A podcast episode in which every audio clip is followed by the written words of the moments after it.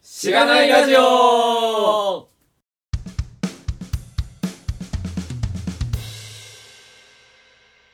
はい、今日は、えー、アプリのオフィスに来ています。はい、えー、っと、なんかゲスト会はお互いのオフィスで撮るという感じになりつつある。そうですね。まあ、リモートで撮るにはマイクが一本足りないんで、はい、はい仕四方なく。谷さんの時は、えー、プレイのオは、フィスプレード、そうですね。弊社プレードオフィスでなるほど。あ、そっ撮りまか。して、まだ4の B 聞いてないんでしたっけそうです ね。ここでバラされる。 勉強不足で、すみません。すごい山手線の駅が、五反田駅がすごい近いので、こう電車の音が定期的に入るっていう悲しいことになってましたね。 編集が辛かった。聞いてる時は気になんなかった気がしますけどね。あのあー BGM でごまかしてるんです、それは。なるほそうですね。意識して聞くと結構あるかもしれない。うん。ど涙ぐましい努力が。ズッキーさんの涙ぐましい努力が。 僕がただ喋ってるだけなんですけど。はい、ということで、えー、一人多いんですが、誰かというと、誰でしょう。誰でしょう。白道さんがゲストに来ております。イェイイェーイあ、はい。お招きいただきま した。えというかまあ、また喋らせるっていうふうに言って乗り込んできたみたいな感じが近いと思うんですけ ど。そうですね。いや、いつでもえー歓迎してますけど。はい、2回目のご登場で、そう、初、初2回目ゲストですよ。あ、そうですね。二回目確かに。はい、しかも1エピソード3回という、 このそうだ3ね。本撮り、 3本撮り3 が、本撮りなので。小ノートの段階で A、B、C って名前ついてますからね。今回も3本撮りになる予感がはいします。はい。本当にそんな喋んのかみたいな気持ちもちょっとあるんですけど。うん終わったら喋ってたっていう。いや、そうなんですよね。 毎回喋ることないなと思いつつ、喋ると1時間半超えてるみたいなのが、まあ常なので、あ、あの、えー、と普通普段のの通常回も。そんな感じがしますが、えー、まあまず紹介しておきますか。はい。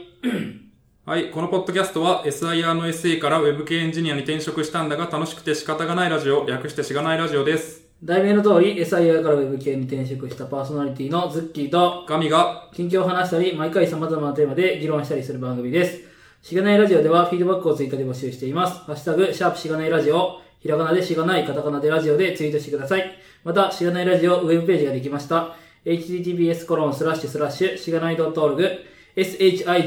shiganai.org にアクセスしてみてください。ページ内のフォームからもフィードバックをすることができます。感想、話してほしい話題、改善してほしいことなどつぶやいてもらえると、今後のポッドキャストをより良いものにしていけるので、ぜひたくさんのフィードバックをお待ちしています。はい、お待ちしてます。はい、お待ちしてます。 URL のとこやっぱ厳しいですね。上長。これもういいんじゃないですかできますしがないオルグって言われたら、まあ大体 URL 分かるだろうって感じがするんですけど、うんはい、消します。いやまあ言いたいっていうのはあるよね。そうの SH ラジオ、ラジオラジオ感はあるとしては、そうラジオっ子やからなんその読みたいっていう気持ちはすごいわかります。しがないが S、はいあの、しが SHI なのかどうかっていうふうなのはまあ確かにちょっと厳しいところであるんですけど、そうですあね。と、オルグはなんかドメイン知らない人は、オルグってなんやねんっていう感じはある。 確かに。その2点さえ解消されればまあいいかなと思っていて、はい。えーまあなんか、こう、毎回こう、ズッキーさんが、よしって感じでこう気合い入れてから 言ってるのを感じ取って、おっっていうふうにな るんで、こっちも身構えるみたいな。来るぞみたいな。あの、ちゃんと噛まずに言えたときすごい嬉しいから。なるほどね。その嬉しさのためにやってますみたいうな。ん。そ れはある。今回ちょっと、あの、時々聞いてると、あ、なんか、あ、今回ちょっと、あそこ感動っぽいな、みたいな感じの気持ちになったりする んで、そうだねなん。かあそれうをま、く言えたみたいな気持ちになること。声優じゃないいんで。 僕声優じゃないから。それを楽しむ場所みたいうにん。なればいいんじゃないですかね。はい。えーっと、前回が、えっ、と、6月でしたっけ ?7 月でしたっけ5月 ?5 月じゃないで前すか。回来ていただいたのが、えー、エピソードは三 SP3? 3A、3B。 3の頃で、えーっと、コメントの日付とか見れるのかこれあ。5月ですね。5月21日にパブリッシュされてますね。え、メインって5月だよね。メイって5月 です。だ大丈夫ですかえ、なんかちょっとこういうの時々不安になりませんえ、なんかいや5だなって思うんだけど、え、なんかこう、ねポッドキャストで適当なこと言ってたらどうしようっていう気持ちが。 あれれみたいな。英語もわからないんですかみたいな。何かが飛んできそうみ たいいや、さすがに大丈夫だよねって思いながら、ね、トトロ思い出しながらね。な。そうだね。メイとサスキが。はい。えーっと、サイトが若干新しくなったことをあ、言っておきますか。言っておきますか。はい。まあ、そんな大したことはないんですが、デザインがはい。変わりました。若干、なんか横の余白がなさすぎて気持ち悪いという意見があったので、余白を増やしたのと、あと、サファリだとフォントが変わって、なんか見栄えがちょっと変みたいなのがあったんで、なんかウェブフォントを使って統一をしています。まあ、そこはいろいろ宗教戦争があると思うんで、なんかシステムのフォントに合わせろよみたいな声はあるかもしれないですが、まあ何で見ても同じフォントになってます。可愛く楽しく感を出したかったっていうのは、あるんじゃないですかはい。あれ言 ってたよ、ね、昨日。なんかフォフォントを選ぶときに、ちょっとポップな感じのやつを選んだというのは、まあありますね。可愛さいります可愛さは言ってないです。あ、言って言ってなないい。ポップな感じ。可愛くって言ってたのは僕で楽すしかいはい。楽しげな、楽しげな感じにしております。はい。あと、えっ、と、フィードバックにあった、もっと見るボタンで一番下に行っちゃう問題はい。を解消しました。そうですね。あちょっとなんか、要素の角が丸くなって、これもちょっと楽しさを助長してるかなという趣味です。はい。どうですかどうですか白道さん、いちょやっとダメ出しを。いや、まあ基本、僕もデザインがよくわからないんですけど、はい。さっき、さっき見てはていちょっと思ったんですけど、左メニュー、左、左の場所と右の場所あるじゃないですか。なんていうんですか。あの、エピソードがバーって並んでるとこメろと。インとサイドバーみたいな。そうですそうです。カサイラドバームでのすね。はい。フィードバックを送ると、えっ、と、ツイッターのやつ、えーハッシュタグかなのやつがあると思うんですけど、これの間がちょっと狭い。なるほどね。えーえ各エピソード間の間と、あとその、えーメインメ、メインのところとサイドバーの間のところが同じぐらいの幅になってて、なんかちょっと、関連が、 関連が深いものと関連が遠いものがなんか同じ幅にいるのがなんとなく気持ち悪いなって思いました。あ、もう石が立って る。メインとサイドバーの余白を増やす。そうですね、多分、うん、サイドバーをもうちょっと離れればいいかなって感じしますね。もうサイサイドバーはどうなんですかね。うん。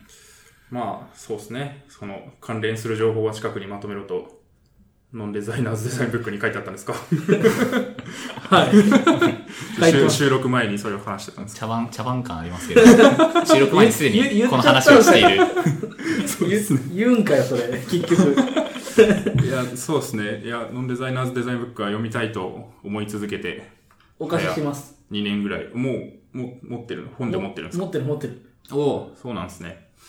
はい。それを読んで、それに従ったページにします。はい。あ,、まああ、の、基本的には良くなったと思い ますよ。フォローみフたいォなロ。ー。いやなんか反省会みたいになってるんで、ちょっと。いや、こんな感じでガンガン言ってください。はい。ツイッターでもぜひ、そのフィードバックをお待ちしてます。はい。はい。えー、というところで、まあ、なんか、前回のあれからは多分フィードバックとかは今まで来てないと思うんで、こう拾うのはあれで、はい。白デ道さザインんについて気になったんですけど、 を出た。じゃあこれは収録前に言っていないので、本当にガチンコな 今から聞きますってやつなんですけど、おフィードバックを送るは、はいダックスシャドウついてますよね。しがないラジオのツイッターの方もついてて、エピソードについてないですよね。これなんかついてないです。違いがあるんですかえーこれはですね、僕の勝手な解釈だと、こう、サイドバーはなんかこうス、スクルスクロールするとついてくるじゃないですか。はいちょっと浮いてる感があるんですよ。僕の中で。いやこれ僕も言いま した。あの、じゃあもう一つ、もっと見るボタンは影ついてますけど、これは浮いてるんですか、これはちょっとボタン感を出した。なるほど、クリッカブルが。まあ、それで言うと、エピソードもまあボタンっちゃボタンなんですけどね。 うんリンクにはなっているので。いやー、そうで すね。はい。じゃあ、影つけますよ。影すべてなくしてもいいんじゃないむしろ。逆にですかまあそうか。いやー、どうなんですかね。なんかでも、のっぺりしてると、それはそれで、こうあれなのかなと。リビルドはちなみになんか影はなかったんですけど、各エピソードに、こう、ボーダーをこう右と下だけつけて、ちょっと影っぽくしてるんですよ。ああ。それを見て、なんか、こう、あ、そんな感じにしてるんだって思って、特に参考にしなかった。結果がこれです。なるほど、なるほど。そうですね。ちょっとデザイナーの採用が待たれる。そう。一応デザインをその友達のみっつんつんに、いろいろお願いしてるんですが、はい。まだ何も反応がない。そうですね。なんか、はい。転職活動が、こう、一段落した感があるので、彼は、ね、あんまりこのサイトを作るということによってポートフォリオを増やすインセンティブがなくなったんじゃないかという予測をしている。ここで言及するんだ、それ。 言ってたけど確かに。まあまあまあ、それは、あの、またゲストに出ていただいた時に、そうです進ね。捗どうなんですかって詰めればいいんじゃないですか。 詰めときます。えー、影について考える。その一周ゴール不明瞭じゃない ですか。大丈夫ですかついでにって書いております。はい。えー、こんな感じのフィードバックをお待ちしてます。全体的にはとても良くなってると思いますよ。逆に傷つくみたいな。はい。えー、というところで、えー、まあ、サイトの話はそんなもんで、えー、っと、まあ、白道さんの話を聞きたいんですが、なんか、大丈夫ですか大丈夫です。 はい。えっと、最近何か変わった、変わったことというか、こう、人生の大きな変化があったとおいかお伺いしたんですけれども、あなあんか最近、ははいい、なんかあったんですかあの、まあ、皆さんご存知かと思うんですけど、スプラトゥーン2って いうか、いや、言うほどやってないんで、これ全然人生変わってないんですけど。なるほど。え、スイッチ変えた、え、結構、え最初の時に変えてたんでしたっけあ最近し4月末かなに買うんって、えだからゼルダやってて、あいや、最近ゼルダずっとやってますよっていうのは多分前回言ってる気がするんですけど、なるほど。で、ヒューマンリソースマシンにはまり、ハマり、ハマり秋、 はまり飽き、えースプラトゥーンはやってて、なんかまあ、ぬるぬる、こう、楽しくやれればいいかなっていうふうに思ってたら、最近なんか自分の下手さにイライラしてきて、 こう、息抜きにやるゲームじゃなくなってきてるんで、これはやばいなっていうふうに思ってるところですね。なるほど。ど。でもけゲーム、昔から格ゲーとかやってたじゃないですか。あ、そあんはいそんなに、こう、うま、うます、うまいイメージがあったんですけど、ゲームとか。あ僕ゲーム下手ですよ。そうなんですかえなんか、そものう、真面目にやってない人には負けないが、真面目にやってる人の中で最底辺み たいな。その、初心者狩りは、初心者狩りはできるが、あの、初級者でしかないみたいな。なるほどね。そんなもんですよ。ゲゲーム関係大体全部そんなもんです。うーん。そういうなんか、ゲーム、ある程度のゲームちょっとやればすげえ強くなる人みたいな、に比べると、ポテンシャル的な面は。うん、まあ、ポテンシャルなのそうか感じる、やり込み量なのか、まあ、その辺はちょっとよくわかんないですけど、まあ、とりあえず、あんまりそのゲーム関係で目立って、いや、俺このゲームならもう大体の人に負けねえかな、みたいなのは全然ないうーん。ですね。なるほど。そっか。大体同じ、こう、うまさの人で、グレードが分けられてるんじゃないですか。スプラトゥーン。ああ、いや、まあ、そうなんですけど、うーん、まあ、一個上がった時に、そこでやっぱその、強い人とぶぶつかるっていう感じ。自分の中の理想の動きっていう風なのが、なんとなく見えてきて、それに対してその自分の操作精度が追いつかないっうん。。ていううのが、まあ、やきもきしますね。あの、なん、なるだけそういうのにしたくなかったから攻略情報とか、どういう風に動くの、立ち回るのがいいとか、この武器がどうとかっていう風なの見ないようにしていて、こう、自前でこう、攻略していこうと思ってたんですけど、なんとなくこう、やっていくうちに、あ、ああいう風に動けると今のいいんだな、こういう風に動くとダメなんだな、みたいなのがあるんですけど、それとのプレイのギャップも出てきて、う、辛いっていう風になってきている。うーん。うーん。いや多分ま、前のスプラトゥーンはあれなんですかあ、やってないです。やってる、初め、スプラトゥーン初めて。初めてですね。 TPS とか FPS 的なのは。あ、全然やってないです。おーて。いうか、あの、そういう系もなんか、あの、友達に誘われたりしてやってみたんですけど、うん。 あの、動きながら打つっておかしいじゃないですか。動動きながら打つってな、なが、ながらでしちゃダメでしょ、みたいな。 動いて隠れながら、その相手を打ちながらみたいな感じのことしなきゃいけないんですけど、あの、動くときには大体動くことに精一杯になってしまって、打つときには打つことに精一杯になってしまってみたいな感じがあって、なんか結構苦手だなって思ってたんですよね。おまあ、それは今も変わってないんですけど。うーん。なるほど。多分この話が聞きたかったんじゃないんですよね。いや、ちょっとそうですね。その変化があったっていうことしか僕は知らないんで。あはい あ。俺が言わ言わせ、言わされてる感じがあるんで前、すけど。前の、ちなみに、はエピソードで喋りましたけど、ちらっ と。い。そうでしたっけはい。あはい。えっと、転職しまして、はい。あおめでとうございます。あ、どうも、あありりがとがとううございございます。ます。えっと、7月1日からかな、新しい会社の方に、えっと、勤めるようになっていて、えー今、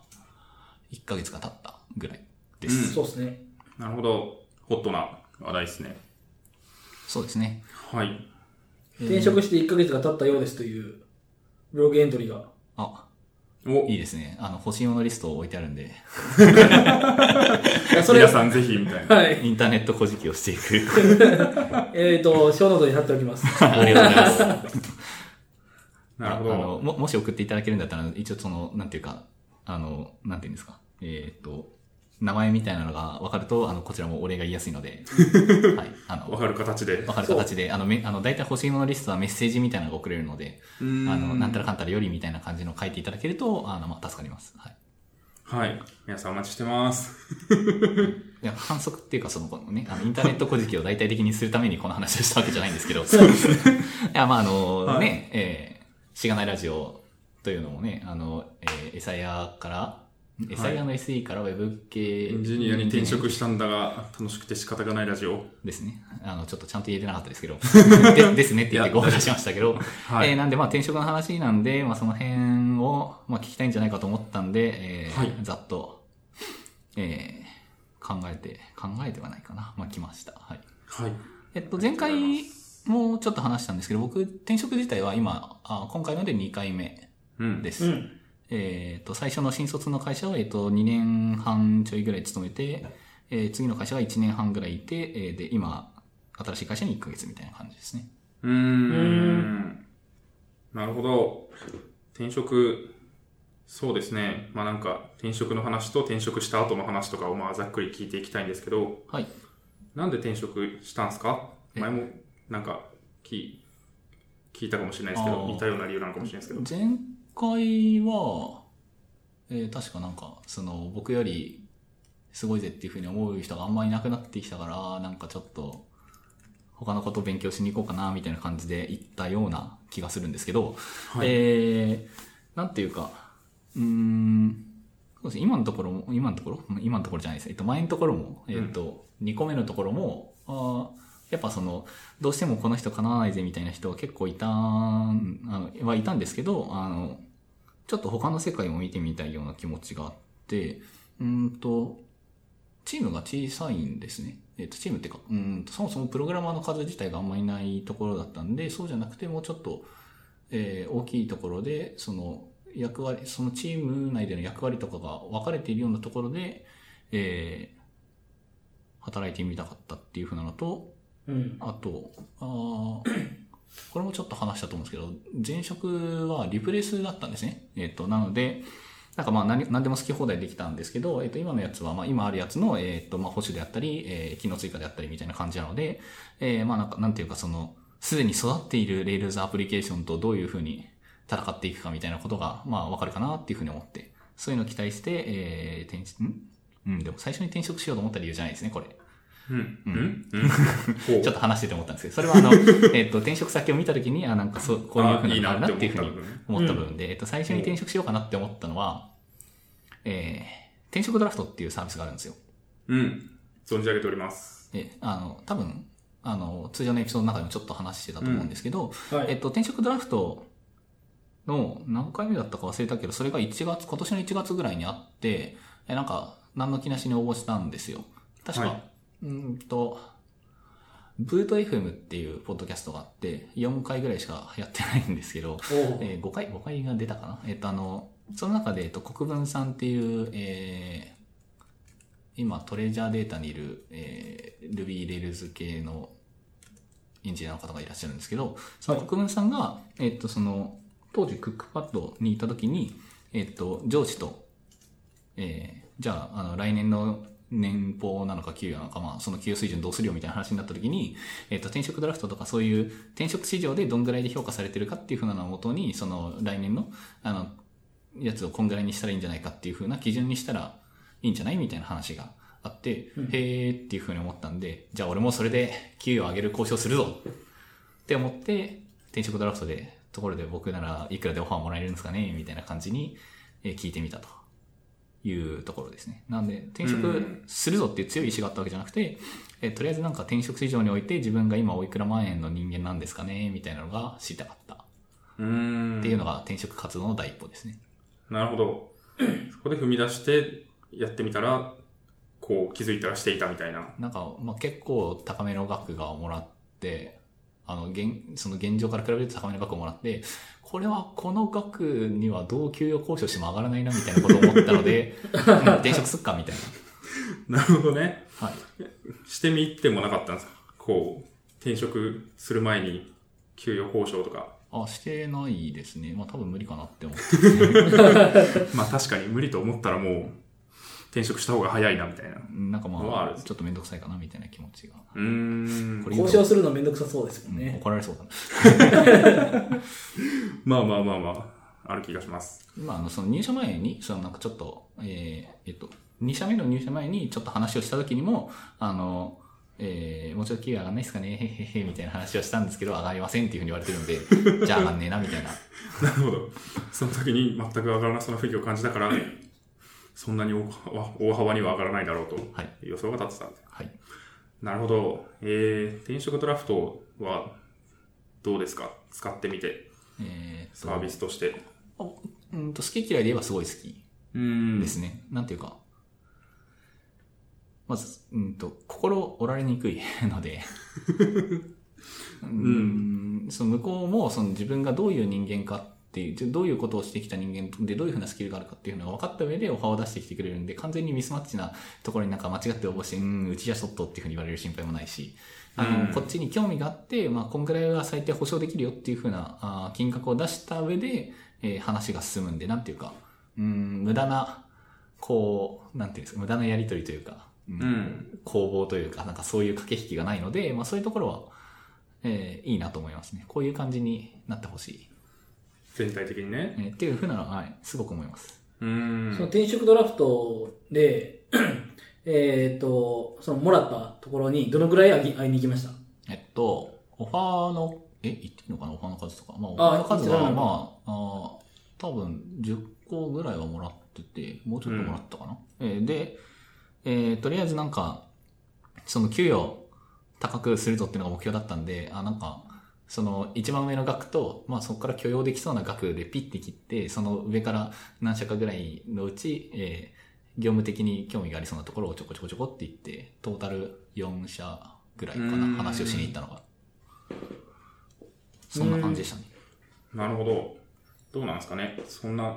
何社か、何社ぐらいが普通なんですかね。その平、均的な。い行く、行くところうんもらってから行くところ。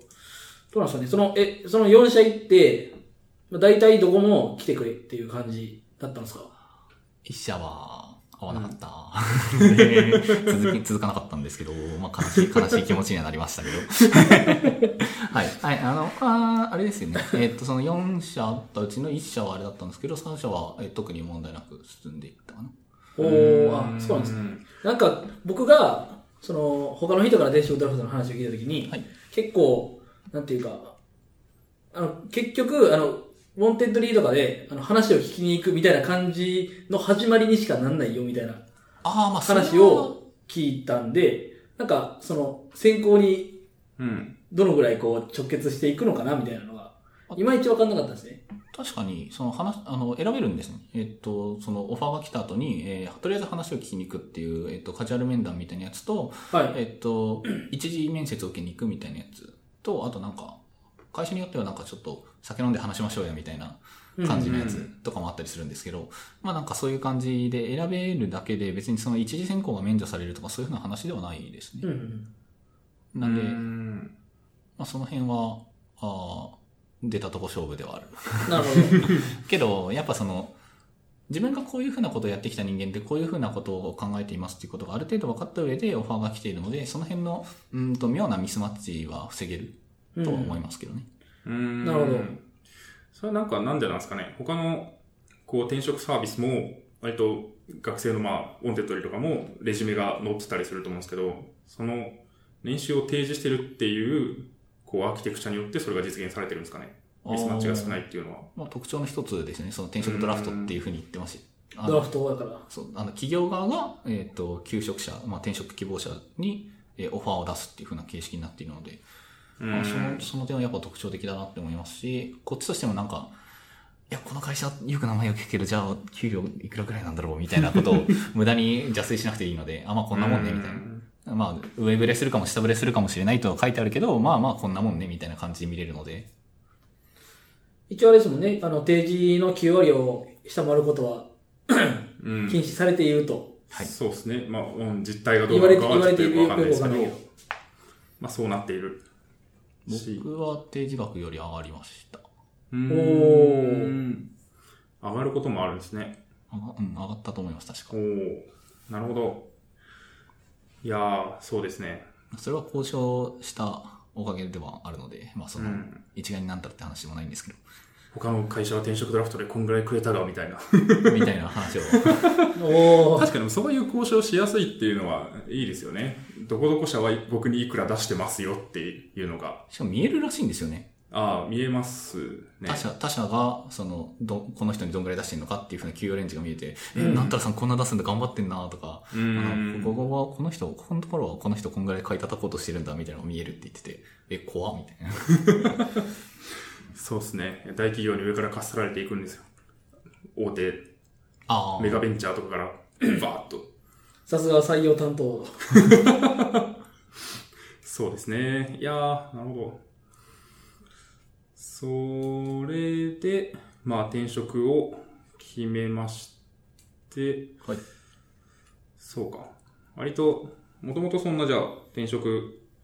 もういつまでにしたいとかもなく、転職ドラフトを申し込んで、こうそのままトントンとそうですね。逆進んにだなってん感じかで、すか。あの、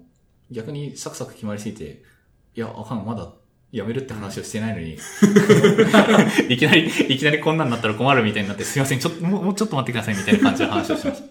た。ちょちょっと、あの、辞める時期調整するんですいませんみたいな感じの話をしてました。なるほど。まあ、えもう次決まってから言うのがまあ普通っちゃ普通だとは思うんですけどね。あまあ、まあプロジェクトそれので関係とかですぐにはやめづらい、やめづらいというか。 多分1ヶ月半ぐらいは余裕見てもらったかな。うーん、もうちょっと余裕あったかもしれない。なるほど。で、そうですね。どうすか会社を変わってみて。えー業務内容的な話とか。はい。あとさっきもちょっと言ったんですけど、まあ、すでにあるプロダクトの、えー保守とか、新機能開発とか、まあなんかそういうことをやっています。うんえーっと、うん、言語的にはあー、いわゆる普通の Rails アプリケーションうん。です。前は、その、うんと、えー、Rails で API を立てて、フロントは、あライオットで、えー書いてて、えーその、Rails は API サーバーとしてしか使ってないみたいな状態だったんですけど、そうじゃなくて、えっと、ちゃんちゃんと Rails、ちゃんとって言うとあれですけど、 えっと、Rails でビューまで返すっていうふうなやつをやって、えっと、コーヒーと、えースリムだったかなスリムで、えービューをレンダリングするっていうふうなのをやってます。モノリシックな、こう、やつですね。うー微ん。妙にモノリシックではないんですけど、まあまあモノリシックですよね。ほう。なるほど。モノリシックっていうのって、どういうものをモノリシックって言うんです か一般的に。いわゆる普通の。レイルズ、例えばレイルズのモノリシックな、こう、プロダクトでサービスですってなった時に、こう、なんだ、レイルズが想定している使い方をしているかどうかってことです。うーんと、なんか一つのプロダクトとかサービスとかを提供するときに、メインのそのウェブサーバーがオンあの一つのソースで全部動いてたらモノリシックだと思っていいんじゃないですか。うーん。なるほど。つまり例えば、あー認証基盤だけ別サービスに切り出してそっちのサーバーを叩くようにしてますとか、アプリ本体は違うけど認証基盤だけそっちとか、そういうのってあったりすると思うんですけど、そういう風になってないような、マイクロサービス的なサービス分割によって、えーコードが分割されてないようなものをモノリシックというと思っています。うーん。なるほど。ああ、そういうことなんですね。うん、多分。割とじゃあマイクロサービスと、こう、対義語というか、概念的に。うん、だと思ってるけいやど、ついにななっていんるか、うん、ちょっと振り返ってみると、うちのは別にそこまでモノリシックと言えないような気もしてきました。うーん。そのフロントで別の、なんか SPA で動かしてるっていうのも別にそれは、モリシ僕ではないと思いますッけど。クではない。それは違うんですかうーん、なんかん API、API サーバーが2つあったら、その API サーバー間は違うと思うけあど、 API サーバーが1個だったら。 1個、一個のソースだったら、それはそれで、え、モノリシックではないのかよくわか らない。僕は、あの、そのモノリティックで聞いて、なんか僕、あの、僕の完全で今までのイメージでは、ぜ多分間違ってると思うんですけど、レイルズの、えっ、と、そのテンプレートで全て返して、っていうのが、こう、モノリティックなウェブアプリなのかなと思ったんですけど、ビューのレンダリングが、そのサーバーがやってるかどうかっていうのは多分そんなに本質的な情報ではないので、なるほど。それをその、うんとそこが分かれていることによって、なんていうんですか、えーっと、スケーラビリティがどうとかっていうふうなところのボトルネックにあんまならないと思うんですね。えっあとあ、こういうのってそのサービスを分けたりするのって、えー例えばその認証基盤をその各サービスで統一できたら、そのうちのプロダクト群で、えーっと、同じ ID で、えーっと、ログインできるようになるから、その、えーっと、いいいよねっていう話だったりとか、そこがスケールしても、そこがその負荷が大きくなってもそこだけスケールすればいいよねとか、そういうふうなことがあると思うんですけど、なんかそういう、なんていうか、スケーラビリティとか、そのなんか機能の、その、ボトルネックとして、じゃあ Rails がビューを返すのか、Rails が API サーバーとして動いていて、えっと、レンダリングをそのクライアントサイドでやるのかっていうふうなら多分そんなに大事じゃないんで、なんかうんそこで分けるのはなんとなく本質的ではないと僕は思いました。 なるほうど。ーん。勉強になります。あの、雰囲気で喋っているのいで、えいえいえ。うん、まあそんな明確な定義があるのかっていうとわかんないけどね。よくわかんないですね。うん。なるほどね。えー、その辺のなんか、この辺なんか適当なこと言うとマジで殺されそうなんで、ちょっとなんか、 さっきからこの話題すっ飛ばしたいなっていうふうに思っていたんですけど、 あじゃあ、いや、まあ大丈夫。僕も、僕らもいつも、なんか殺されそうだなと思いながら、うん。。勇気を持って喋って、たまに殺されそうになってるので。大丈夫で、大丈夫でございます。はい。なるほど。えー、なんか、前、前の職の時にあんまりやれてなかったことがやれてるとか、考えら、考えてなかったことが考えられてるとか、新たな課題に立ち向かってる感みたいなのはあるんですかその、アーキテクチャが違うこととかによって。新たな課題に立ち向かってる感で言うと、やっぱその既存のアプリケーションなんで、何もわからんものが、すでに出来上がっている状態で、えー、なんかポンって放り込まれて、俺はどうすればいいんだ、みたいな感じがあるので、まあ そういう意味では、なんていうか、あの、そういうところに苦労しているというのはあります。うーん。なるほど。まあ、他の人が書いたよくわからないコードを大量に読み続ける日々みたいな。まあでも最近新規の開発の方に吹っ飛んでるので、そっち側にやってるんで、あんま他の人のコード、あの元のコード読んでないんですけど、うあーんの僕が全部作るみたいな感じになってるので。なるほど。まあ、その辺はありましたよねめっちゃありました。わけわからんと思っ はい。まあ、て。しかも自初社、めてやし、みたいな。そうですね。自社サービス。まあ、それは僕は富士通の時もあったんですけど、大量のコボルプログラムを 読み解かなきゃいけないという。こぼるを読み解く、なんか。はい。 変数名が日本語やから分かりやすいとかないんですかそういう意味では、いやコボルは可読性が高い言語な んで、非常に読みやすかったと僕は思いますが。古文書解読みたいそう、そうですね。確かに、まあその辺はありますよね。なんか、まあ、まだ、こ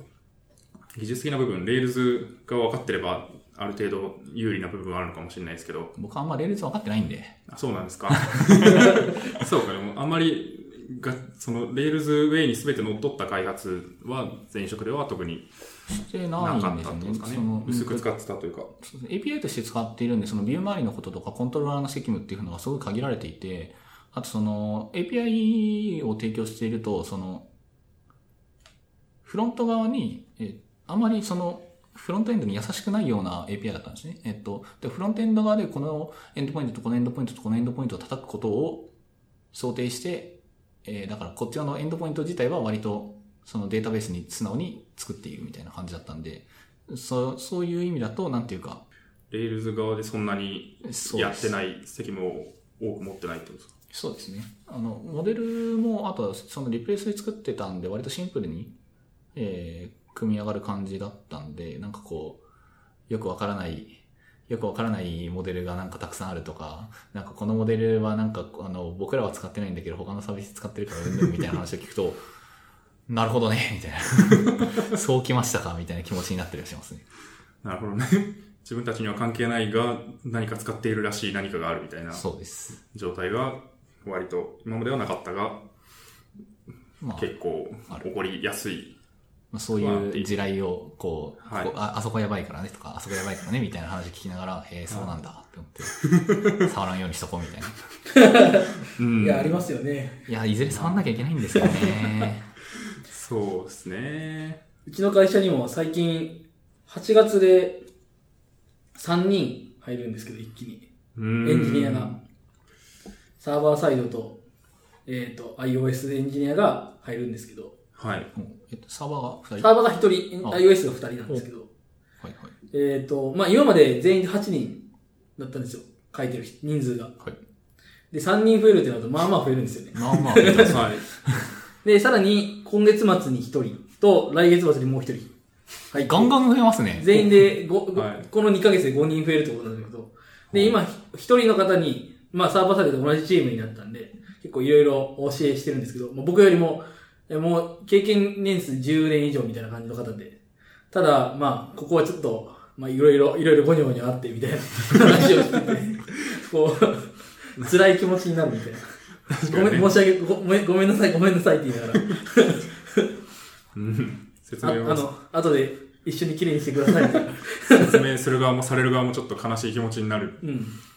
大変申し訳ないんですけど、今のところこうなっていて、まあ僕の頭の中だとこうなっているべきだと思うんですが、みたいな感じの話を僕は入社3日目ぐらいにされました。いや、そうです。ここことここがこういうふうに絡み合ってて、こうなっていて、みたいな。へえ、みたいな。こう直したいのは山々なんですが、それをするための何か異臭が切られることはなかったみたいな。いや、楽しそうですね、みたいな気持ちになりましたね、楽しそうですね。いや、まあ、 あ頭を抱えてはいるんですけど、まあ、なんかその、ね、あの、僕がさっき言ったように、ちょっと、その、新しい、えーやつじゃなくて、既存のやつをどうにか、こう、なんとかするみたいな感じのことを、えー期待してきているので、あーまあ、そういう意味だと、その、お、いや、こういうのですよ。これこれって。多分、多分職業エンジニアはみんなこういうのと戦ってきてるんだよな、よし頑張ろうみたいな気持ちになっていて、まあ1ヶ月ぐらいで心が折れかけているんですけど、まあ頑張るかみたいな。まあ地道に頑張っていきますかね、みたいな、な最るほど近。いや、すごい。心強いんじゃないですか、そのチームからしたら。いや そうですね。ー、まだ全然何もわかんないんで。うーん。まあ、そうですね。なんか、最初は理想を持って入って、いや、こうすればいいじゃん、なんでやんないのって思っていろいろ見ていくと、こう、そうなっている、なんか、理由みたいなのがどんどん出てきて、同じ、こう、課題を感じて、そして新人がまた入ってくるみたいな、 連鎖が起きてそうですが、 なるほど。それの心折れそうな話は、あしますいやー、やめときますいいや、わかんな いです。ね後で話すのかなと思ったんです。や、やめと、やめとこうかな。うん、やめとこうかな、それは。もうちょっと経ってからもう一回出ていただいて。そうですね。そうた正しく問題を理解できているかっていうふうなのも結構怪しいのと、あとやっぱその業務コーナーなんでちょっとそのうち特有の事情とか入ってたりするんで、あのうんその辺をうまく話していい部分、話しちゃいけない部分っていうのを切り分けられる気がしないんで、なまあるほちょっど。と黙っとこうかなみたいな。そうですね。その辺がちょっと、こううまく話せそうになった時にはい話してもらえればと。まああるいは酒の席とかね。はそうですね。オフレコの時に。い。はい。アはフい。ターアショーで。 フターショーは。あアフターショーではないパブリッシュされてる。真のアフターショー。そうですね。 はい。えー、あとは、まあ、チームの話とかが書いてますが、 ああ、チームの雰囲気は結構違うんですよね。うん。なんていうか、な前るほまでど。は、うん、なんか、和気あいあいという感じだったんですけど、いや、和気あいあいしてないという話じゃなく て、なんていうか、こう、部活っぽいような感じがあったんですけど、なんか、うん。今のところはなんかこう、強化合宿とかなんかそういう感じの、ほう。そういう雰囲気を感じている。なるほど。え、それは、何ですかね、全員がこう、心から、んなんか、チームだぜ、俺らっていうよりも、こう、個人がスペシャリストとしていて、その人たちが共通の課題のために今は集まっているみたいな。 み、みんな別にそのチームの仲が悪いとか、チームのメンバーがなんかた困ってるけど、まあそんなもん知らねえぜみたいな感じの話じゃなくて、ただやっぱみんなそれぞれ、うーんと、職業エンジニアとしてやってきたっていう風なのがあって、その中で、なんていうか、それぞれが、やっぱ、なんていうんですかね、その、うん、スペシャリスト感というか、そういう感じがあって、で、それで自分がわかんないところは、その人に相談しに行けばいいし、なんかその、みんなで、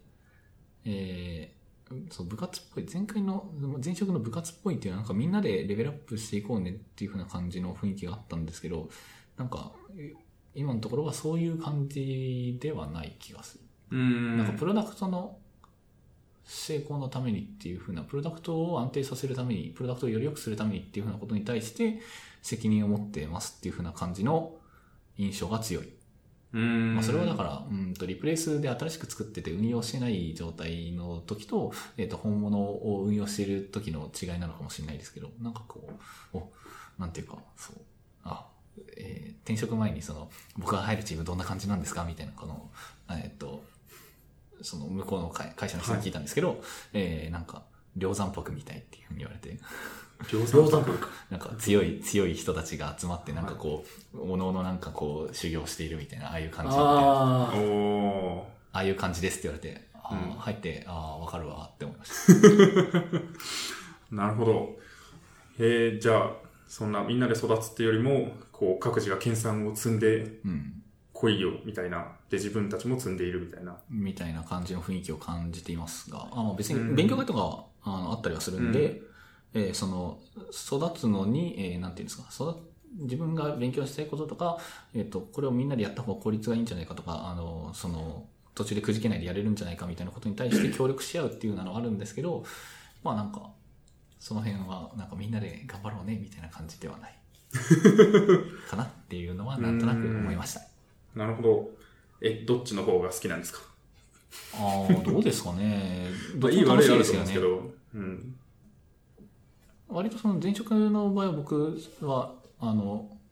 知らないことを教えてもらったりとか、知ってることを教えたりっていうふうなことが結構頻繁にあったんで、それも楽しいなと思いますし、うん、それをなんていうんですか、えっと、教える、教えて育てることが、その、チームを良くすることにつながるんだっていうの意識が結構強かった気がして、うん。なんか、うーん、それを割と時間取ってガンガンやろうね、みたいな感じだったんですけど、今のところはなんかこう、あ、その、業務の遂行に必要なところを教えていこうっていうような感じの方が、うんなんとなく感じるかうんな。なんか、え、なんか冷たいみたいな感じの言い方してるん ですけど、僕は別に両方好きですよ。そうですね。どっちも楽しくやらせていただいてますけど、うん。なんか、あ雰割と囲気、やっぱ違う、違うもんだな、みたいなことは結構思いました。合う合わないとかっていうのはあるんですからね。合わない人もいるんじゃないですかうん。なんか、うんと、そのうちのチームのに入るかどうかっていう風なのは割とそのメンバーが見て、えーちょっとあの人はどうかなみたいな感じの、で、選抜されてるらしいので、えっ、うとんなんか、僕は、あの、運よく、あまあいいんじゃないっていう風にみんな言ってくれたみたいな感じらしいので、選抜メンバーだと。イリスグ リの。自分で言うなっていうね。いやいや。いや、そうなんじゃないですか。そうですね。いやーまあでも、そっちの方が、まあなんか、こう自分のやりたいようにやれたりとか、自分がこう決めたことを自分で遂行するっていう意味ではやりやすいんじゃないですか。うんイメージ。そうですね。ちょっと前職の方は、やっぱ僕もそうだし、他の人もちょっとそうだったと思うんですけど、そんなに経験がたくさんあるわけじゃなかったんで、みんな結構不安だったと思うんですよね。なんかそういうのを補完するために、その話し合ったりとか、これでいいよねっていうのを確認したりとか、なんでこれでいいのかっていうふうなのを話したりっていうふうな時間を多めに取る必要があったのかなっていうふうな感じがありますね。うーん。今のところ僕はなんか不安に思ったら、うんと、じゃあこの分野だったらこの人に聞けばいいやって言って一人に聞いて、あ、でもこの人はこうって言うならまあ多分そうなんだろうみ たいな。うん。あまあ、もちろん理由とか聞きますけど、 それは。盲信してるわけじゃないですけど、 まあなんか多分そういうふうなことを考えて、えー選択をした方がいいんだろうみたいな感じで、えーなるんで、なんていうか、うん。それにその他の人全員が参加する必要はないよねっていう感じが部活っぽくないのかな。うん。うん、なんかそう確かそうに。いうところに違いを感じているのかなっていうのをちょっと思いました。まあその方が単純に、まあその答えが合ってるかどうかの精度は高いとして、単純にその全員で情報をわざわざ共有して話し合って決めてっていう、まあコース、コストはかからないうん。分、まあ早いのかなっていうのはすごい思いますけどね。多分まあ僕が不安に思ってることとかなんかこう違うなっていうふうに思ってることとかも多分まあその人たちにと他の人たちにとってもすでに知ってたりするとは思うんでなんかまあそういうとこなんですかね。うん。その辺はまあまだ入って1ヶ月なんで、ちゃんと分かってないですけど、なんとなく、あ、雰囲気違うなみたいなことは結構思う。うん。えそういうチームでは、なんかチームリーダーみたいな人っていらいるいますよね。いますね。どういう仕事をされるんですかうちのチームって、うんと、プロダクトオーナーがいるんですけど、その人は、えっ、と、業務ドメインの専門家みたいな感じなんですね。うん。で、業務ドメインの専門家みたいな人は他に何人かいて、えっと、あと、その、えーエンジニアとデザイナーみたいな感じなんですけど、うーんと、今期待されてる話が、その、どっちの話なのかっていうふうなのがあって、プロダクトオーナーの話なのか、エンジニアリングのなんかリーダーっぽいような人なのかっていう。あ、エンジニアリングのリーダーっぽいよエね。ンジニアリングのリーダーっぽいような人は、えっと、なんでぽいってついてるかっていうと、えっと、その役職的に何かがついてるわけではなくて、えあーーなんとなそうなんくです雰囲気そうなっているみたいな感じなので、うん。まあ、なんていうか、うーん、やっぱその、他の部署との、他の部署っていうか、そのチーム外との、その、うーん、スケジュールの折衝であったりとか、あーなんか、落ちてるボールを拾ったりみたいなことは、その人がやるようにはしてるっぽいですけどね。なんていうか、リーダーっていうよりかは、そういう意味だと、うーん、なんていうか、そういうのをやるぞっていう風になってるような人がいるって感じですかね。あ、そうなんですね。まあ、リーダーなのかなちょっとよくわかんないです。うえん。何の話でした、何何の質問だったか今ちょっとあ 思い出せなかったんですけど。そういうチームでチームリーダーってどういう立あーはい役割、そあのー全員がこう、スペシャリストで、スペシャリストとしてこうやっていけるようなチームで、チームリーダーで何するのかなと思って、でも確かに、その、落ちそう なところを拾うっていうのは確かにそうなんで。マネージャーみたいな人っていないん ですかどうなんですかねよくわかんなくて。うん。よくわか、本当によくわから ない。組織構造がいまいちよくわかってなくて。ああ、そうなんですか。そんなに、すごい、がっちり決まってるってわけでもないんじゃないですかね。あと、多わかんないってこと分、はその、いわゆる組織上の僕の上長は、えーそのプロダクトオーナーではなく、えーその各プロダクトをまとめている、えーその部門の部長みたいな人だと思う。事業部長的な人ってことです。うん。まあ、事業部長って言葉がややこしいか。なんか事業、事業、そうっすねプロダクト何個かあるんですけど、事業をどの単位で区切ってるのかがいまいちよくわかんないんで、事業部長というのが正しいのかどうかちょっとよくわかんないんですけど、確かに。うん。まあなんか、あープロダクトをまとめてるようなところの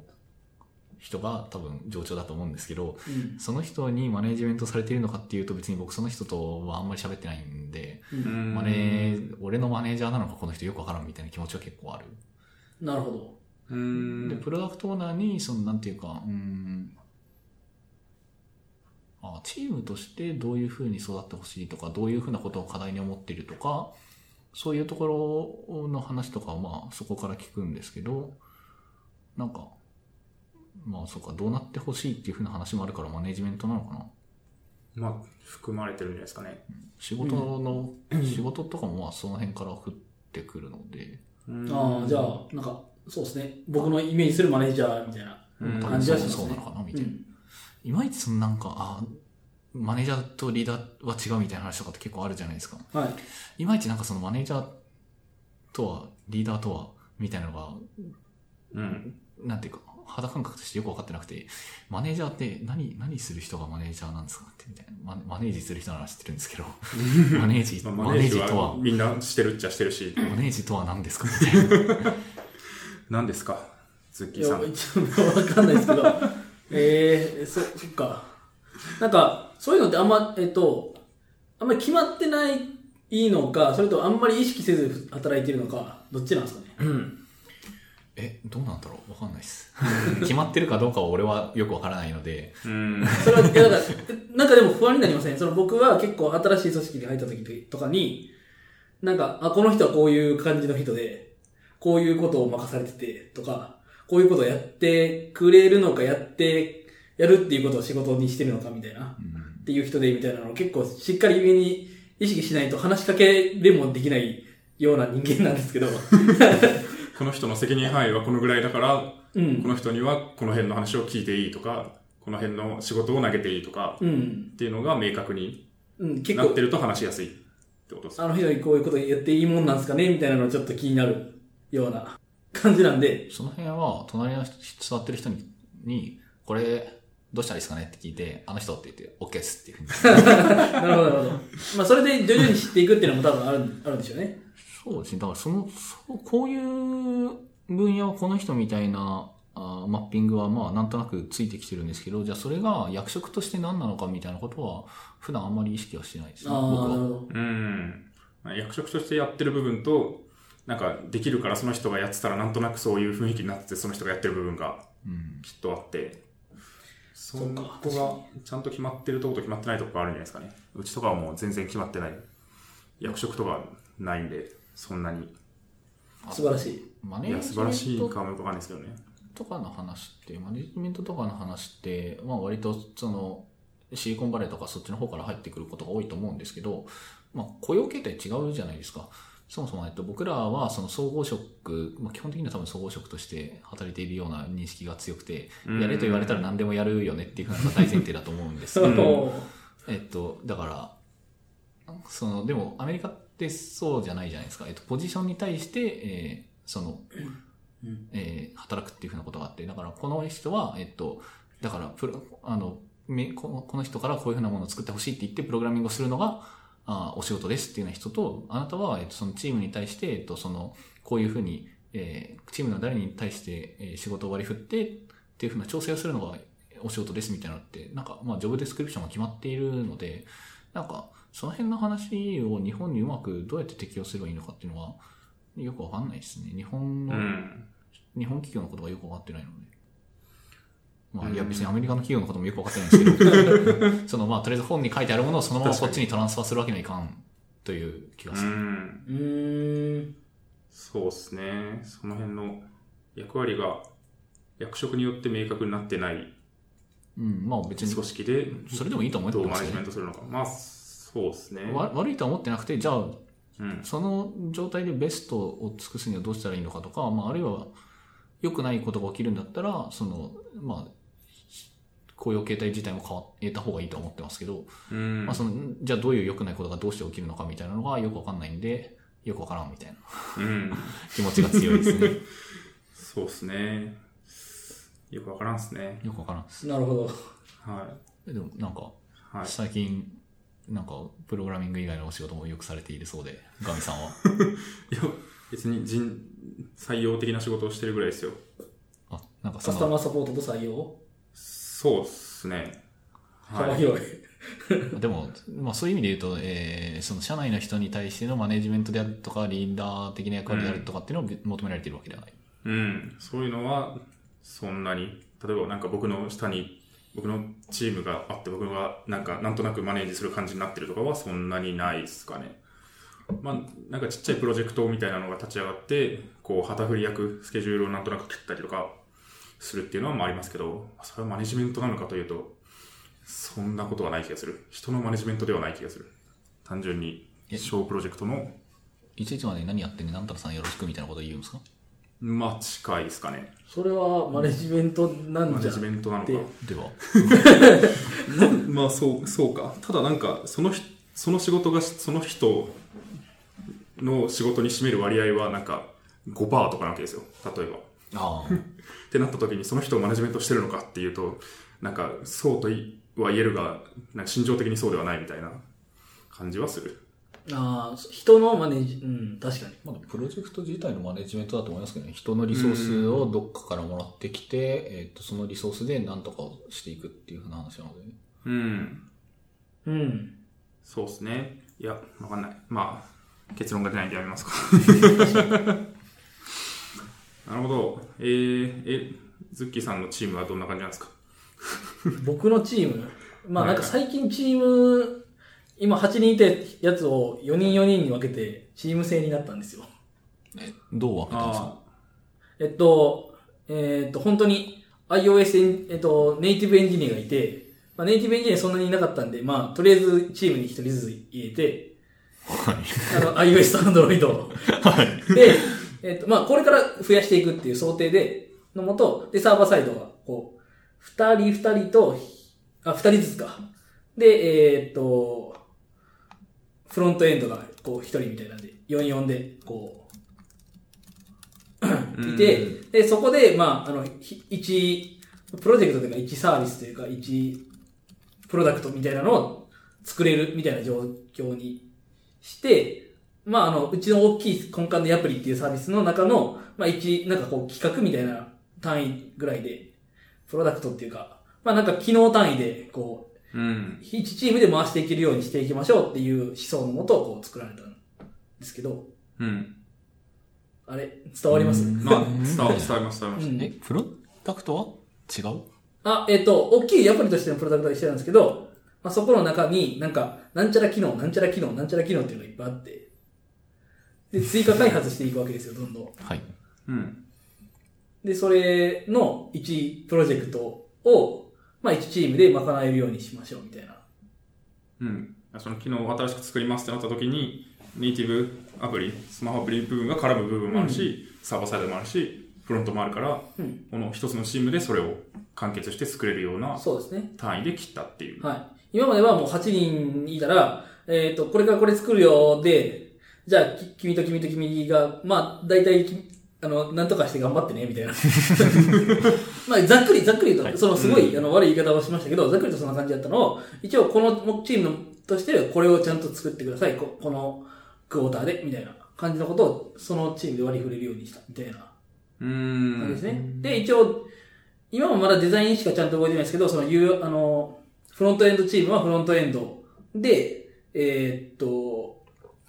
なんていうか、横串で、あのデザインは一緒にしようみたいな。その、うん。デザインの考え方はもう一緒にして、うんで、それをこう、チームに入れてくださいみたいな感じの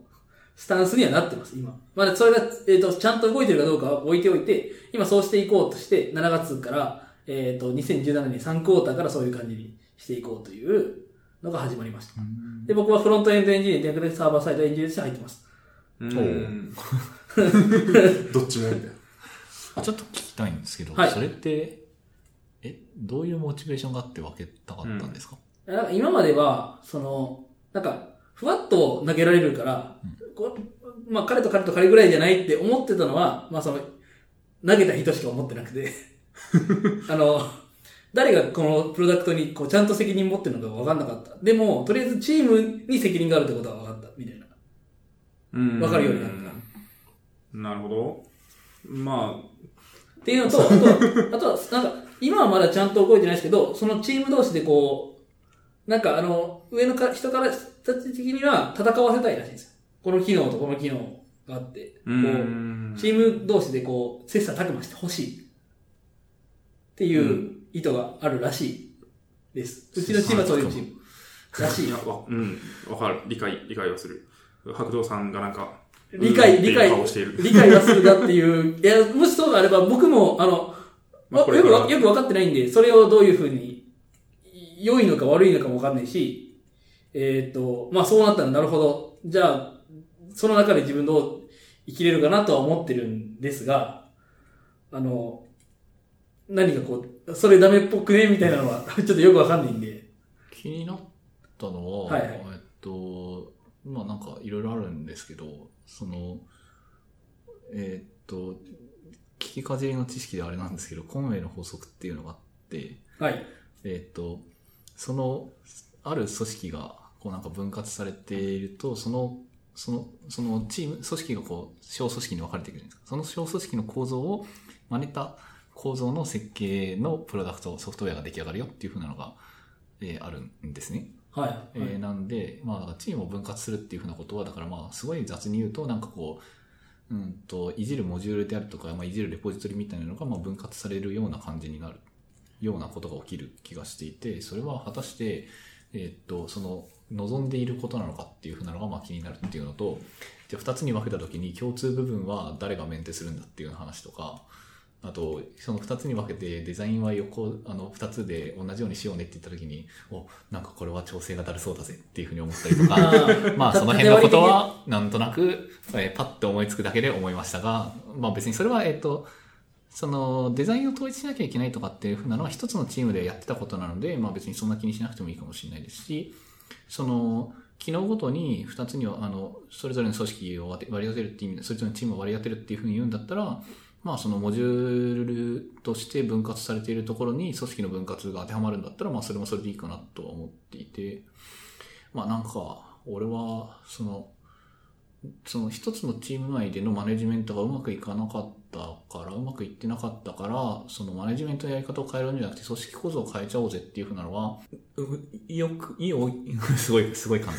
単。良い結果になるのかどうかっていうふうなのは、すごい、どうだろうなって思って、え、なんか、ふ、ふーんっていうふうな感じの気持ちになりました。うん。うん。あはい。そう ですね。いや、あの、それは思わなくはないというか。あいやでもいい結果になるかもしれないですよ。ただそれはよくわかんないんで、なんか、うーん、どうなんだろうねっていうふうなのがあるんですけど、ただなんかさっき言ったように、その組織分かれた時に、じゃあ共通基盤部分は誰が面倒見るのっていうふうなのはちょっと気になる。あそうですね。その、共通基盤部分については、まあ、先ほどあんまり言わなかったですけど、一応、なんていうか、うーんと、まあ、よく、うちの会社では改善案件っていう、 改善っていうタグが付けられてるんですけど、はいうんその、それがいっぱいこう溜まっていってるわけですよ。はいはい。で、それを、両チームが、まあだから、さっきの話で、あの、一応、こう、あの、こう、争争いじゃなくて、その、切磋琢磨、こう、はい。していきましょう。結果によって、みたいなんで言ってた通り、その、改善案件をこう、どんだけ取ったか。うち、うんこれうちが取るよ、うちが取るよっていうのをどんどん取っていって、それでやっていこうっていう、話に、を、説明をされました。うん。いや、 えっと、すごい、しょっぱそうな顔している、萩そ原う、さんが。そ、あの、目の前でしょっぱそうな顔してるんで、こういう言い方しかできないんですけど、あの、僕は別にそんなに悪いと思ってないというか、あの、はい、なるほど。例えばそれが評価に結びつくっていうような話だったら、そのちょろい改善案件をたくさん取ってる方が偉いのかっていうような話とか、そのもっと大きなもの、本質的な問題を解決しなきゃいけない時に、それを頑張った方が偉いのかっていうふうな話があったりするっていうのと、やっぱそのプロジェクトチームとしてこの機能をこの一つの機能を作ることが目標ですよっていうふうに言われてる時に、じゃあその改善案件を消化するっていうふうなのは、やっぱ、あの、なんていうんですか、ちょっと、あ後になっちゃう。優先度が下がっちゃうじゃないですか、どうしても。だあかそうですねはいらそういうふうなのをうまくマネジメントするっていうふうなのは、なんかやっぱそれはそれで難しいんじゃないかなっていうふうなのを思っているっていうのと、あとさっきからちょっとっていう時の切磋琢磨しているっていうふうなのも、なんかその、機能この機能とこの機能、どっちがいいものできるかなみたいな感じのになるのかがよく分かってなくて、同じ機能を作らせるのか、それとも違う機能を作らせるのかっていうふうなのを思っていて、えー同じ機能を作らせるんだったらまあいいかなって思うけど、まあそれはその、その、うーんと、速度落ちねっていうふうな話があって、 違う機能を作らせるんだったら違う機能を作って切磋琢磨本当にできんのみたいな。比較できるのかってことです。そうこっちの機能の方が使われてるって言って、いやだってこっちはだから、その月に1にしか使わない機能だからしょうがないじゃんみたい な。確かに。とか、まあまあそういうふうなことを、なんか、こう考えたりしました。まあそこはあの、多分、うんあの、僕らもその、その話をされてる時に、そういう、ここれはどうするんですかみたいな。 あそうですね。と僕もそう思って、 確かに、全てじゃないですけど、僕も思った部分は、言われた時に思った部分はあって、ただそれは、こう、ま例えば、その、なんていうか、難しさの割合が違ったりとか、その、作るものによって、いや、つ作るものは全く別のものを作ります。あはい。うんで、作るものによって、その割合とか、例えば営業さんがめっちゃ作ってほしいものなのか、それとも、いや別に営業さんはそんなに作ってほしくはないけど、でも基盤的に非常に重要なものだみたいな、 っていろいろあるじゃないですか。ありますね。すね。で、そこによって、だ、じゃあ誰が評価するのとか、どういう、その評価は、っていうのは、ちょ、一旦、これから考えていこうと。ただ、その、例えば営業さんとか、制作チームと言われるチームがあるんですけど、そう、うちの、うちのサービスを使って、法人のアプリを作るはい。チームですね。っていうチームがいるんですけど、そのチームから、この機能とか、この開発どうなってるんですかって聞かれた時に、誰も、ちょっとなんかふわっとしてるっていう状態になっていたのを、こう、どう解消できるのかっていうのを考えられた結果っていう。うんうん。話で、うちのサービス的にはもうアプリっていうのと CMS っていうそのウェブサービスっていうのと、えーと、まあアプリが2つですね。と、あとはそのサーバーサイド。そのフロントと、ウェブフロントと、Android と iOS とサーバーサイドっていうのをこう、基本的にかなり密なサービスなので、まあそこを1チームにしておいてやっていきたいっていうのが、まあその思いとしてあ、うん昔からあって、じゃあそうしていこうっていう話になったとう。いうん話らしいです。うん。 これどこまでこう、そうです言ねってよかったのかわかんないですけど。いや、ちょっとあの、面白そうな話なんでつい聞いちゃっいたんやでいすけど。やいや、うん。まあいろいろあって、まだ不安なところもいっぱいあるんですが、そうですね。まいや、でも聞いていると、割となんか、こう、全体で一つのチームというか、エンジニアチームですってなっちゃうと、あの、機能に対して自分がすごいオーナーシップを持ちづらいっていうのがなんか課題として多分あったんじゃないかなっていうのがああ、そうですね。あって、うんで、まあもっとちっちゃい単位で分けると、なんか、なんだろう、10人で1つのものをやってますってなると、なんか、俺はサボってもいいかなみたいな感じになるじゃないですか。ただ、なんか3人しかいないってなると、まあその機能に対して、3人が責任を持たなきゃいけないっていう、責任の幅が、責任の割合が増えていくとなるので、なんか、こう上から降ってきた石をただやるっていうよりも、なんかこの機能に対してなんかオーナーシップを持ってもっと良くしていこうっていう気持ちが、まあ高まっていくんじゃないかなっていうのは一個思ったのと、まあなんか課題があった時に、とりあえず組織変えてみるっていうのが、まあ組織変えてみるがいいのか悪い悪いのかわかんないですけど、まあなんか変えてダメだったらまた変えればいいんじゃんぐらいな感じの気持ちでやってんならまあいいんじゃないですかっていう感じがする。まあうちも割と組織がバンバン変わる。なんかチーム作ってみたりとか、なんか営業チームの分割だったりとか、まあ結構あるので、うんまあその辺は試してる時期なんじゃないかなっていう気がして共感する部分はあるんですが、どう思いますかえ意見、意見を、そう 何かを考え工ている藤、さんの意見を。何かを考えている顔をしていうる。ん。すぐ顔に出るんで、本当やめたいんです けど。ガミさんが言ってたやつで、はい。えー、人数が少ないからオーナーシップをより発揮できるっていうふうに言ってたけど、それは多分、おかしくねって思ってて。ほうおう。えだって割り当てるリソース変わんないんでし割り当てるリソースというのは、ょなんか一、人がそこのプロダクトに割り当てるリソース。そう、チーム分けても変わんなくないまあそれは変わんないんですけど、その時にそのオーナーシップを持ってる気持ちが高まるのかっていうと、え、そうみたいな気持ちに僕はなります。うーん。あまあ、小さい組織の方がその組織に属してる感っていう風なの強くなるので、そうこのチームでやってるんだっていう風な、あの、つまり、えっと、自分がそのプロジェクト、プロジェクト、その機能に対してオーナーシップを発揮できるっていうよりは、うんその、それがうちのチームのものなんだっていう意識が強くなるかもしれないですね。 8人の開発チームに対して、これどうなってんのって聞くのと、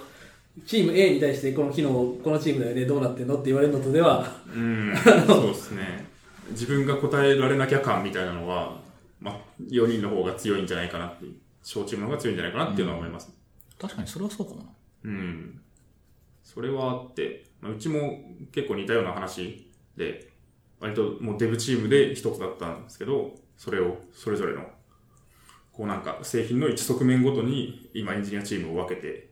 見ていて、一チームがほんと3人とか4人とかでやってて、まあそういう部分で、なんかそこの側面に対して自分たちがどうしていきたいかっていうのを、まあ考えるようになった感じはあるので、まあうまくワークしてる部分はあるかなとは思いますね。まあもちろんいろんな課題はあるんでしょうけど、さっき言ったような。そんな切れるんですかああと、そ、側面ごとに切る、3、4人ごとに切るって言ったと思いますけど、はい。なんかそんな綺麗に切れますあと、そんな綺麗に、その各側面に、えーやることありますそうっすね。まあ割とあるかなとは思いますね。まあ、なくなったら多分そのチームがなくなるんだと思いますけど、かまちっちゃくなるか、吸収されるか共。通基盤グループみたいなのありますう共通基盤グループ、インフラチームっていうのはまあある。ーんと、どっちかっていうと、そけのどアプリケーションのフォントの根幹のところみたいな。は、チームとしては特にないですね。その辺のやつの一周っていうか、かいなんか課題の解決っていうのは、どっかのチームが足を伸ばしてやってる。そうですね。まあ必要になれば、こう取っていくか、こう CTO が、これやった方がいいんじゃねって言って、CTO 自らやるか、こう適当にアサインが振られるみたいなうーん。感じですかね。確かに、コーネの法則出したのは、だからその二つに分けたときに、じゃあ真ん中のはどうすんだよって話なんで。そうですね。確かに今まだそういうところは、ちゃんと議論され尽くしてない感は否めないです。うん。まあ、うまく回るんだったらいいとは思うんですけどね。その、コーネの法則とも多分、もっと大きな企業のことを想定していってると思うので、お大きな企業っていうか大きなチームか、大きな組織のことを指していってると思うんで、その、まあ、当てはまらないこともあるだろうし、えーそのチームを小さく分けることによる利点もまあ多分あるかなって気持ちにもなってきたので、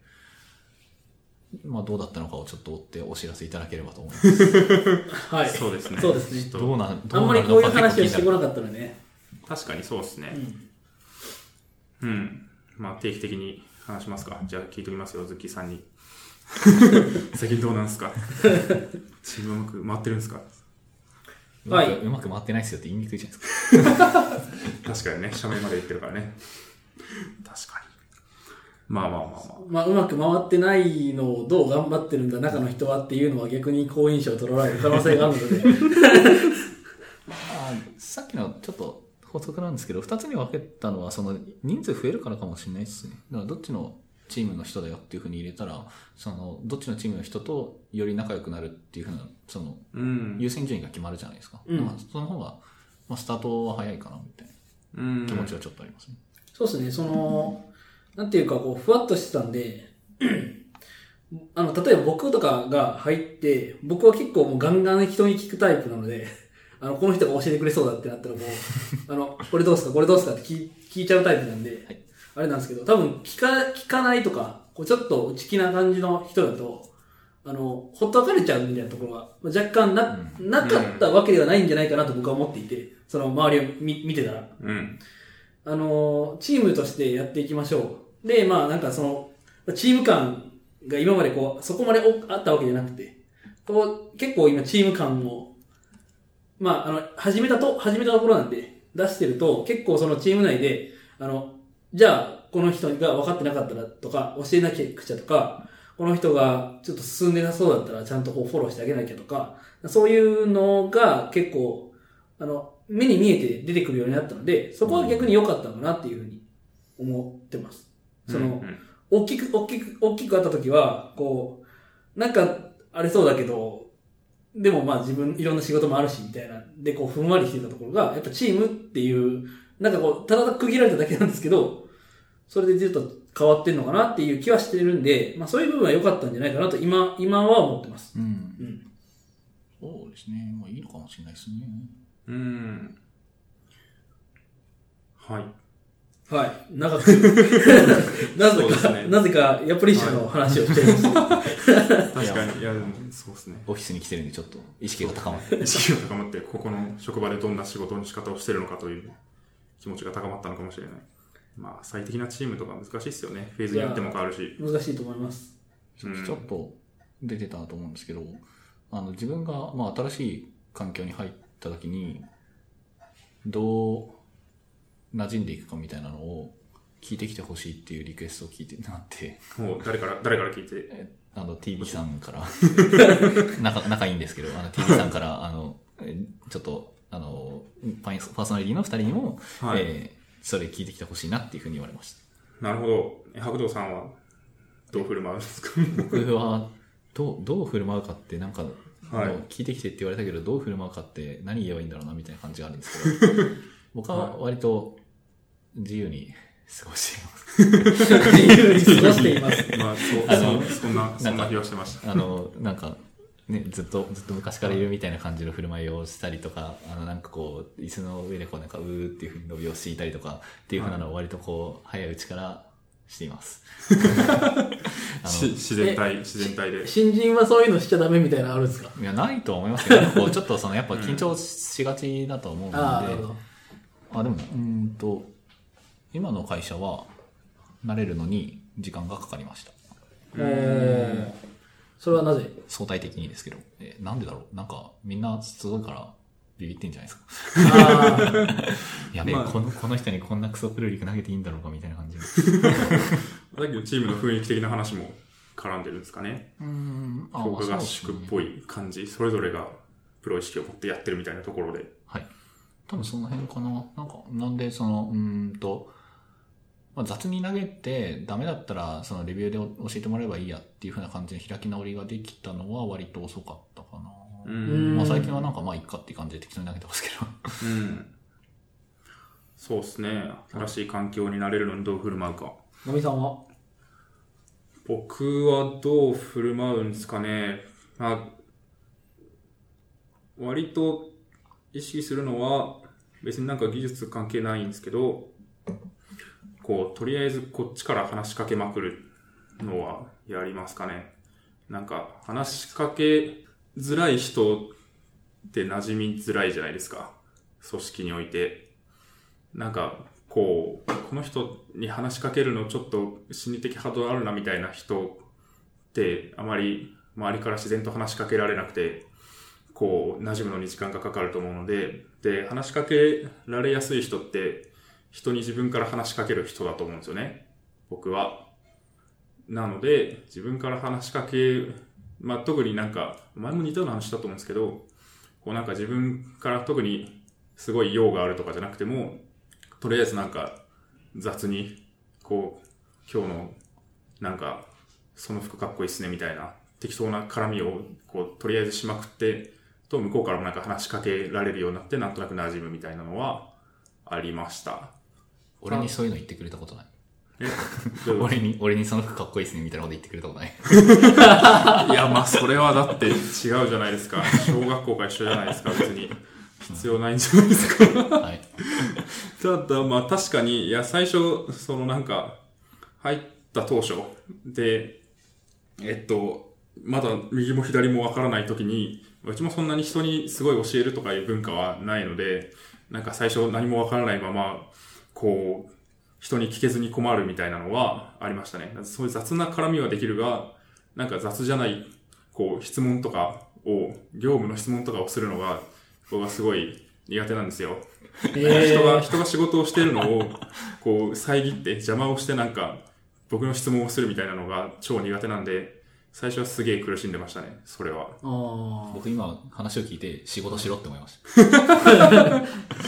かにね、仕事じゃない絡みは得意なのに、仕事の絡みは苦手みたいな。仕事をしてないのではないかみたいな。仕事をしてなかったのかもしれな い。だからまあ聞くのも仕事だと僕は思ってるんで、そうっすね。えーすいません、今いいですかみたいなのは、うん。もうここ1ヶ月に何回言ったかわからん。そうなんですよね。それをしやすくする方法は、ちょっとわかんないですね。あ。まあ、自分に対してうん。うん。そのなんか、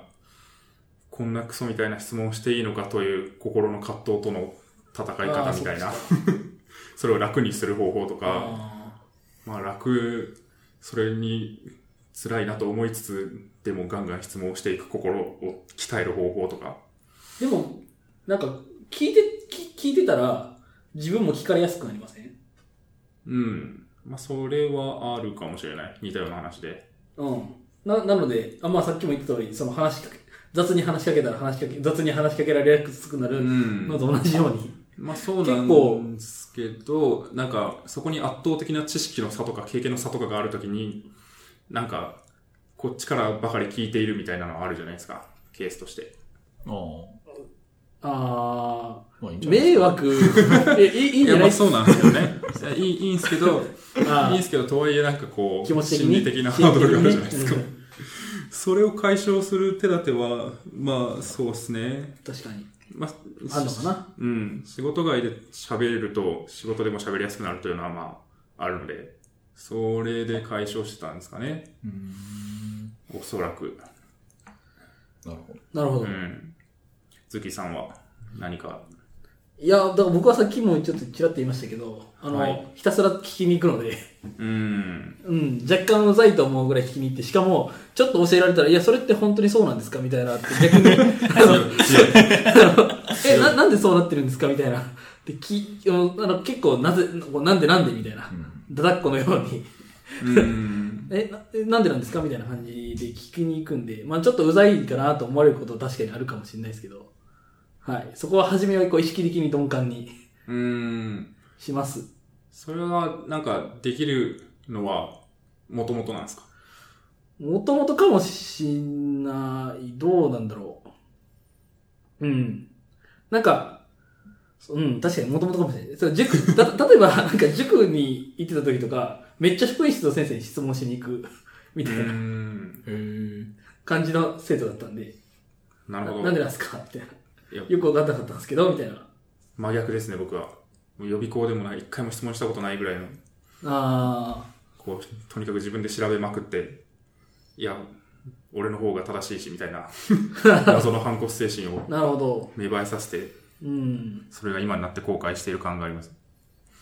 逆に、ちょっと、聞かれてる話と違いますけど、新しく入ってきた人にはもうできる、もう、何でも何でも教えるみたいな 感じのスタンスで、もう、あの、ドメイン知識とかをこう、ひたすら、僕はドメイン知識ぐらいしかこう、その人に伝えられないんで、っていうのもありますけどうんあの、えっと、年上の方なんですよね。年上の方で先す先輩というか、その、えっと、エンジニアとしての経験がある。うん。うんまあ、あの、2月が、1月2月に入って来られた、あの、後輩みたい、もう完全に僕の後輩みたいな感じになっちゃいなってなっちゃってる子なんですけど、にはもう、もう、業務で必要な、あのその子もほぼ初心者というか、だったんで、その、プログラミングあんまやったことないですみたいな、こうやったんで、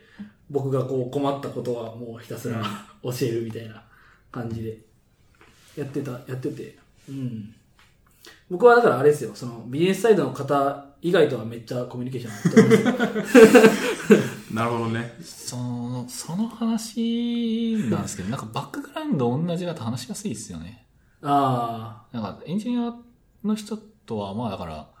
ね、あの、困った時には、なんか、ビームの話でも Git の話でもしてればなんとかなるんで、あ、ああ、なるほど。なんかそういう、困った時になんかこの話しとけば、とりあえずこの人には通じたろうな、みたいなのがあんまないと、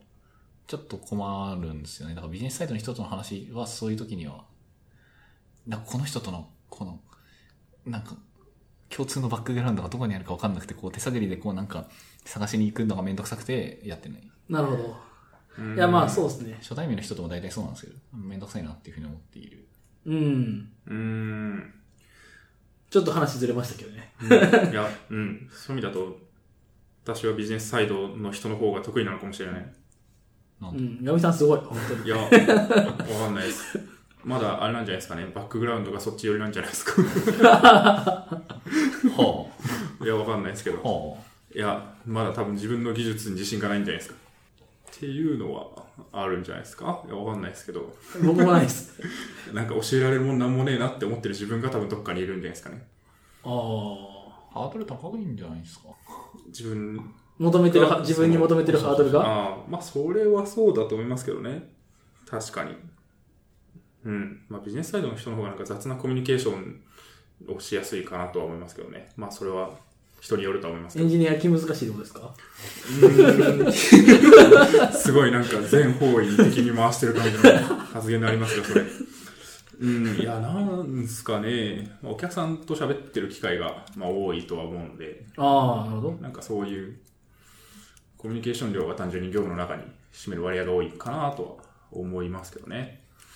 うん。まあ、うん、わかんないです。どっちも、どっちもたいきます。 はい。まあ、そんな、そんな感じですかね。そうですね。わかんないです。TV さんに満足いただける回答ができたかわかんないですけど。聞くのそんなコスト高いんだみたいなの、うん、結構思いますけどねなんか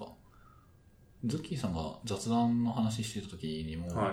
なんか僕はズッキーさんがそのなんかやっぱ質問しにくいとあれかなみたいなこと思ってやっぱ話しかけやすいようにしなきゃっていうふうに思ってるんですけどみたいなことを言ってるのを聞いてで僕はいや仕事なんだから質問しろよっていうふうに思って ますああ。話しかけやすいようにじゃなくて仕事なんだから必要なら話せっていうふうに思って終わったのではい。なんいかやすいません。ふーん。いや別に、ズッキーさん悪くーないんで、それを。すいません。いいやーや、まあ、そう、えそう、できない人がいるんじゃないかなって。いやまあ、そう、そうなのかもしれないけど、そう仕ですね事やぞみたいな。いや、まあそうですけど、違う、まあ、だ二人の人が、二人の同僚がいたときに、はい。なんか、こう、聞きやすい人と聞きにくい人がいたら、聞きやすい方に聞いちゃうじゃないですか。あはい。なんか、そんな、そんな感じなんじゃないですか。あるいは、なんか問題あんのみたいな。ただ本質的にはなんか聞きにくい方に聞いた方がいいみたいなケースの時に、なんか意思決定にそれが絡んでくるケースがあるかなっていう。まあそれはそいつが悪いって言ったらその、その通りなんですけど。それを話しかけやすい人に話して問題解決しないことが分かってるのに話しかけやすい人に話しかけることはないので、うーん。強い。だって意味ないじゃないでいすやいや、か。そううん いや、そうなんですけど。そう意味ないのに聞いてもしょうがないじゃん、みたいな。いそうなんですけど、意味がないこともしちゃうんですよ。や、わかりますけど。いや、でもその、少しでも知ってる可能性があって、話しかけにくい人が本当に話しかけにくいんだったら、その自分が腹を起こすのも含めて最適なものを選べばいいと思うので、うん話しかけやすい人の方に話しかけて、えーなんかやっぱなんたらさんの方が詳しいですかね、うんちょっと聞きに行ってもらっていいですかね、みたいな、一緒に聞きに行ってもらっていいですかね、みたいな話をしてもいいと思いますけど、うん。そうですねまあ。そそううですねそういうのは別に問題ないんですけど、だからその、課題を解決するために正しく動け、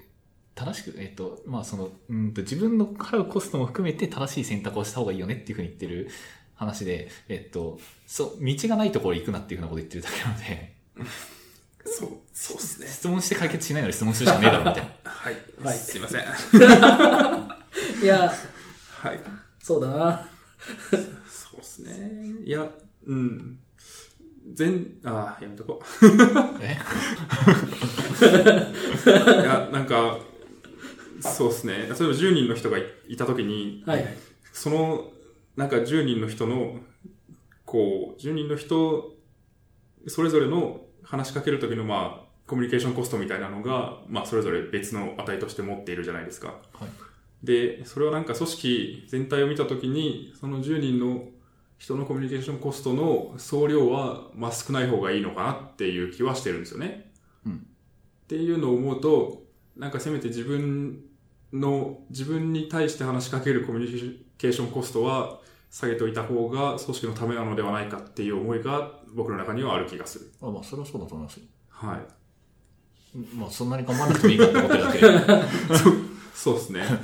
確かに。まあ自分で何とかしろよって思うっていうのはまあ確かにその通りですね。 その、それぞれが。い今言ってるコミュニケーションコストの話だと、さっき言ってるのって、その、直接、その、あんま話しにくい人に話しかけるコストが10で、え話しかけやすい人に話しかけるのが1だったら、1から、あの、その話しかけやすい人と話しかけにくい人は、なんか、例えばコストが8だったら、1たす8で9になるじゃないですか。で、そトうそうそうータルとしてなんとかなるよね、みたいな話なので。はいはいはい。で、まあ、その、そういう話と、あとやっぱ自分が10払うのか、誰がいくら払うのかみたいな話なので、まあその辺でうん考えが変わってもいいかなっていうのは思いますし、その時に確かにその、コミュニケーションコストが低い人が、まあ、いた方がいいよねとは思いますけど、うーん、まあ、それサブですよね。うん。なんか、うんまあそうですね。メインメインの価値ではないと思っているので、なんかまあそこに対してめちゃくちゃ頑張るっていう気が全然しないうん。それはまあ確かに。なんかまあ、と、多分多分別に僕そんなに話しかけにくい方ではないと思思ってるんです けど、そう。だ僕もそう思います。非常に話しかけやすいと思いますよ。なんかね、はえ、話しかけにくいのかななんか言われたことないん でちょっとわかんないんですけど、はい大丈夫なんじゃな いですか。そうですね。いや、うん。だからまあ、その、そんなに課題感があんまないから別にそんないいんじゃないのみたいな。うん。なんか二人とも別に特にはい僕にとっては話しかけにくいわけではないので、なんかまあ別にそんな、二人も特に問題意識がそこにあっても、まああってもいいがなくてもいいんじゃないだろうかと思っている。うん。ので、ので、だから別にそんな気にしなくていいんじゃないですかって話をして ます。そうですね。そうですね。はい。はい。ありがとうございます。強く、強くいきます。ちなみに今、どのくらいですか、 長さ。長さもう今1時間半ぐらい経ってんじゃないですやかっ。ぱりそんなそうですね話してたんだ。はい。まあそんなもんじゃないですかね。3時に集まって、まあ歩いていろいろしてたんですけど、今は5時なんで、そんぐらいじゃないですかね。はい。一旦閉めますか。はい。楽しみますかそんな感じですか転職の話は。はい。はい。そしたら、えーっと、おそらく3パートに分けるんですが、3パートに分けた場合は、えーっと、5の A うん。に、パート数関係ないでしょ ?A かどうかは。ああ、まあそうあ、ですそうね。か、分割数が変わるからここじゃないかもしれないの意味ああ、そうそうそうそう。まあ、分割しないっていう可能性もあるっちゃあるので、じゃあ5に、モノリシックな、5一つになるんですけど。もういいしか。まあ、まあもう切るんで、もうならないですよ。 そうですね。はい。はい。そしたら SP5 の A 一旦締めたいと思います。ありがとうございました。ありがとうございましたあ。りがとうございました。